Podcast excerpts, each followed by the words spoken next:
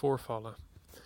Op een dag had Orlov zich overeten aan de erwtenpuree en hij ging dood. Toen Krylov daarvan hoorde, ging hij ook dood. En Spiridonov ging vanzelf dood. En de vrouw van Spiridonov viel van het buffet en ging ook dood. En de kinderen van Spiridonov verdronken in de vijver. En de grootmoeder van Spiridonov raakte aan de drank en zwierf langs de straten. En Michailov kamde zijn haar niet meer en kreeg schurft. En Kroeglov tekende een dame met een zweep in haar hand en werd krankzinnig. En Perekrestov kreeg 400 roebel overgemaakt en liep er zo opschepperig bij dat hij de laan uit werd gestuurd. Beste mensen allemaal, die niet stevig in hun schoenen staan.